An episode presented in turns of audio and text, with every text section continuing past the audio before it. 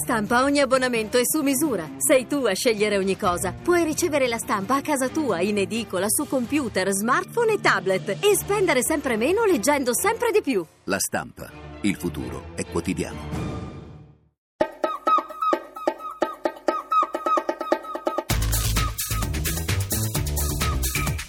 Habitat.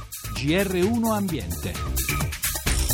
Settimanale a cura della redazione economica.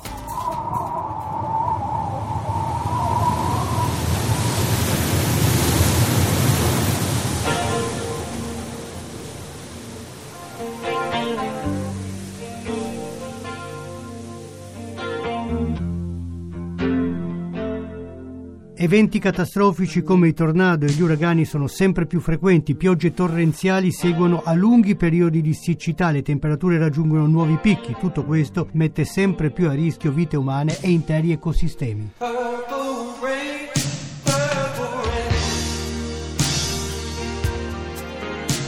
Buonasera da Roberto Pippa. Negli ultimi 50 anni, secondo i dati di Legambiente, il 60% degli ecosistemi terrestri è andato distrutto. In Italia, che ospita oltre 60.000 specie di piante e animali, poco meno della metà di quelle che vivono in Europa, il 35% delle specie è a rischio e non soltanto per il sovrasfruttamento delle risorse, la deforestazione, l'avanzata del cemento, ma anche per colpa del clima. Così Edoardo Zanchini, vicepresidente dell'organizzazione ambientalista, che su questi temi ha appena tenuto una conferenza a Venezia. Noi ce ne rendiamo conto sempre di più per, per esempio, l'aumento di fenomeni di pioggia concentrati in periodi brevi e che fanno danni rilevanti, oppure con eh, ondate di calore che proprio nelle città, per l'effetto isola di calore delle città, per cui fa più caldo per via dell'asfalto e del cemento, si arriva ad avere temperature di 3-4 gradi più alti che in un'area agricola e un'area esterna. Se questi processi continuano, e qui stiamo dentro il grande dibattito sullo stop alle emissioni di anidride carbonica, si aggraveranno i danni già che abbiamo visto in questi anni. Facciamo degli esempi, solo a Roma, Genova, Milano e Messina negli ultimi due anni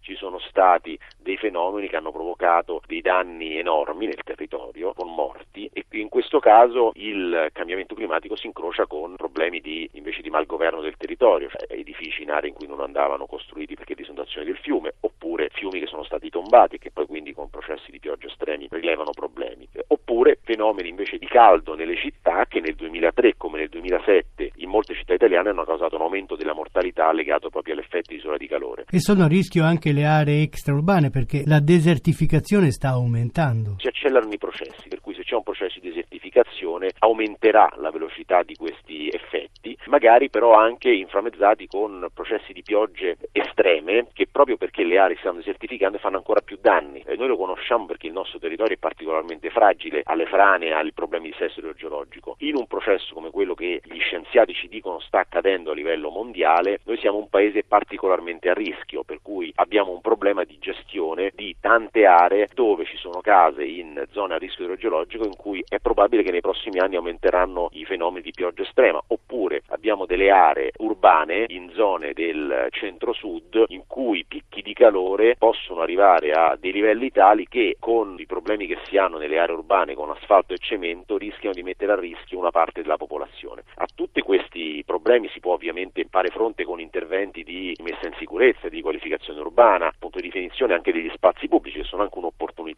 ripensare le città italiane, però bisogna avere un'idea chiara dei problemi in corso, delle aree più a rischio ed è questo un po' l'obiettivo della conferenza di Venezia fatta da Lega Ambiente insieme all'Università UAV, proprio di far capire che c'è bisogno di analisi specifiche, di studiare bene questi processi e poi anche di risposte all'altezza di queste nuove sfide.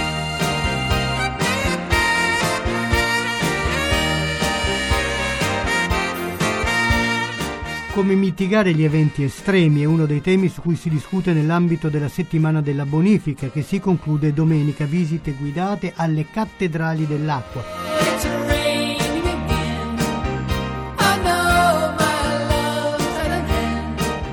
incontri con le scuole organizzati dall'ANBI, l'associazione che rappresenta i consorzi di bonifica, di cui è presidente Massimo Gargano che abbiamo in linea. I cambiamenti climatici sono in larga parte determinati dal grande fenomeno purtroppo di quelli che sono le emissioni di anidride carbonica nell'atmosfera. L'uomo da questo punto di vista ha fatto poco. L'Europa si è impegnata, non hanno fatto altrettanto i paesi delle economie emergenti, dimostrando in questo modo non solo di sbagliare, ma mettendo una seria ipoteca sulla qualità della vita nell'intero pianeta. Cosa sono le cattedrali dell'acqua? Quale ruolo stanno giocando i consorzi di bonifica anche per contrastare gli effetti dei cambiamenti climatici? Complessa ed articolata. Che cosa sono le cattedrali dell'acqua? Sono degli immensi complessi monumentali, bellissimi a vedere, con un'architettura assolutamente originale, dove però ci sono delle pompe che riescono ad assicurare a 1.800.000 ettari che in questo paese sono sotto il livello del mare, gli assicurano appunto di non andare sott'acqua. Detto ciò, che cosa stanno facendo i consorsi di bonifica? Per le proprie competenze credo molto, dal punto di vista della mitigazione del rischio idraulico lo stiamo facendo con quel piano che è stato presentato l'11 aprile che oggi costituisce l'unica vera risposta concreta che il Ministro dell'Ambiente ha e può mettere in campo fin da domani per assicurare sicurezza ai cittadini, sicurezza idraulica, per assicurargli di non andare sott'acqua, di non vedere gli allagamenti, le frane. Qual è il punto principale del piano che voi avete presentato? Si tratta di 3.000 interventi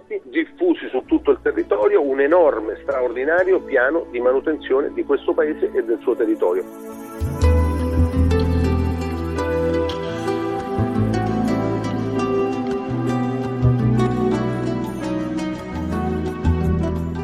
Territorio fragile il nostro e anche a rischio sismico. Nelle scorse settimane abbiamo parlato della situazione degli edifici scolastici che hanno urgente bisogno di manutenzione. Il governo ha deciso a riguardo degli stanziamenti, come ci spiega il sottosegretario alle infrastrutture e ai trasporti, Erasmo D'Angelis. In questa fase stiamo intanto valutando la spesa dei 358 milioni di euro che sono stati stanziati per rimuovere lo stato di accertata pericolosità nell'edilizia scolastica scolastica. Il tema della sicurezza per noi è prioritario e il governo sta valutando di realizzare un vero e proprio piano straordinario di interventi urgenti sul patrimonio scolastico finalizzati alla messa in sicurezza delle nostre scuole per dare anche una risposta poi al tema dell'occupazione, dare un po' di ossigeno all'edilizia in crisi. Parliamo di una stima di circa 13 miliardi di euro per mettere in sicurezza e a norma tutti gli istituti scolastici italiani. Questo si può dire che sia un importante inizio. Esatto, un importante inizio, un meccanismo virtuoso, diciamo, l'importante è prevedere un ritmo di finanziamenti certo nelle manovre finanziarie e su questo il governo si concentra e, e ovviamente darà delle risposte molto concrete senza perdere tempo.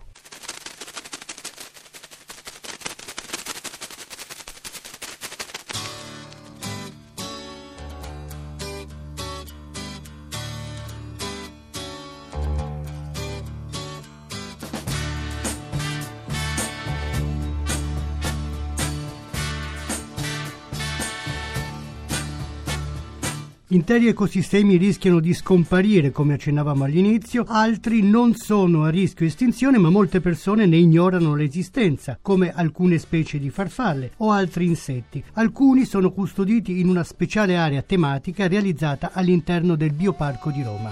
Vola la farfalla impazzita, ah, ah, era quasi fra le mie dita, ah, ah, vola nell'immensità.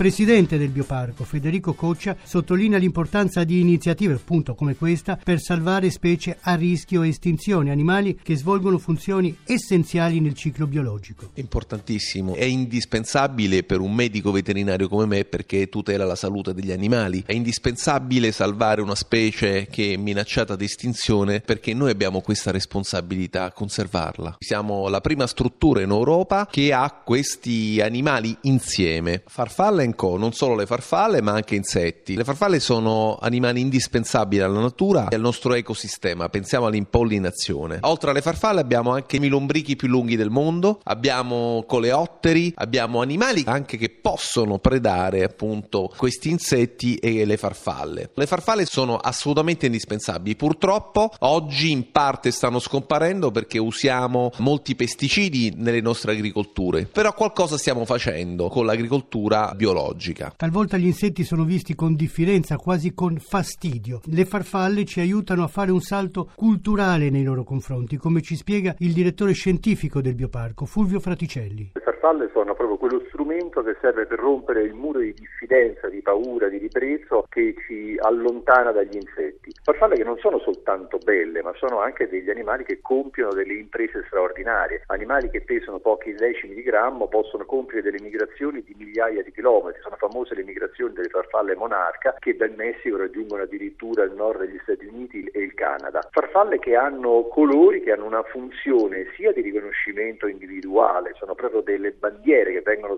sventolate per dire io sono qui, comunicano anche con altri sistemi, tante farfalle comunicano con dei feromoni, delle, degli odori per noi assolutamente non percepibili. E ci sono poi altri tipi di insetti come per esempio le formiche o le termiti che sono sulla Terra da molto prima che arrivasse l'uomo. In un'ottica umana la vita di una formica non è certamente divertente, è una vera e propria dittatura in cui c'è una regina che è poi l'organo riproduttore dell'intero alveare che è quella che produce una massa di operai di vere e proprie schiave che sono costrette a lavorare tutta la vita. E questo schiavismo nelle formiche delle volte è esasperato addirittura con la cattura di individui di altri formicai, di altre specie, vengono portati all'interno dei formicai e vengono fatti lavorare proprio come dei veri e propri schiavi. Sono degli animali affascinanti ma anche terrorizzanti. Animali che hanno inventato addirittura la pastorizia prima di noi. Tante formiche allevano degli afidi portandoli la mattina a brucare sui fili più teneri dell'erba e poi mungono perché gli afidi producono delle sostanze zuccherine che loro adoperano come nutrimento.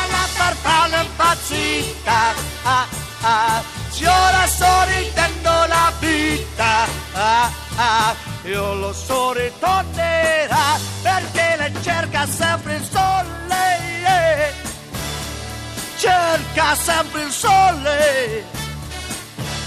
E per oggi la nostra trasmissione termina qui. Da Roberto Pippan in regia da Francesca Di Brandi l'augurio di una buona serata. Appuntamento a venerdì prossimo.